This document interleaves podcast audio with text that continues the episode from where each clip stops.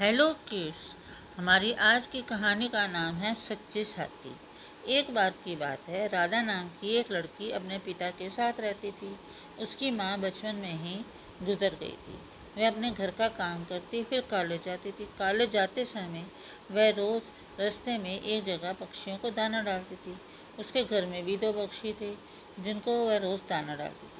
एक दिन उसको पक्षियों को दाना डालते हुए जमींदार के बेटे ने देख लिया। उसने अपने पिता से जाकर राधा से शादी करने की इच्छा जताई। जमींदार ने राधा के पिता से बात करके अपने बेटे की शादी राधा से करा दी।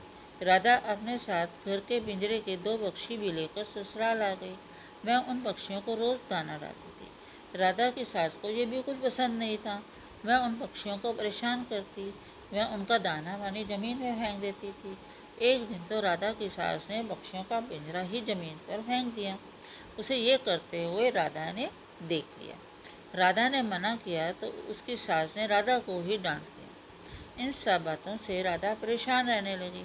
एक दिन राधा के पति ने उससे परेशानी का कारण पूछा तो उसने सारी बात बता दी। उसके पति ने राधा को पक्षियों की भलाई के लिए उनको पार्क में छोड़ने की सलाह दी। अपने पति के कहने के पर राधा ने उन दोनों पक्षियों को बाकी के पक्षियों के साथ पार्क में ही छोड़ दिया। वह उनको कभी कभी दाना देने पार्क में जाती थी। अब सभी पार्क के पक्षी राधा के अच्छे मित्र बन गए थे। पक्षी अब राधा के घर भी आने लगे थे। राधा की सास को जब ये पता लगा तो वह गुस्सा हो गई।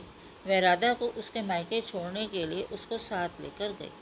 रास्ते में कुछ चोरों ने राधा की सास के गहने चुराने की कोशिश की।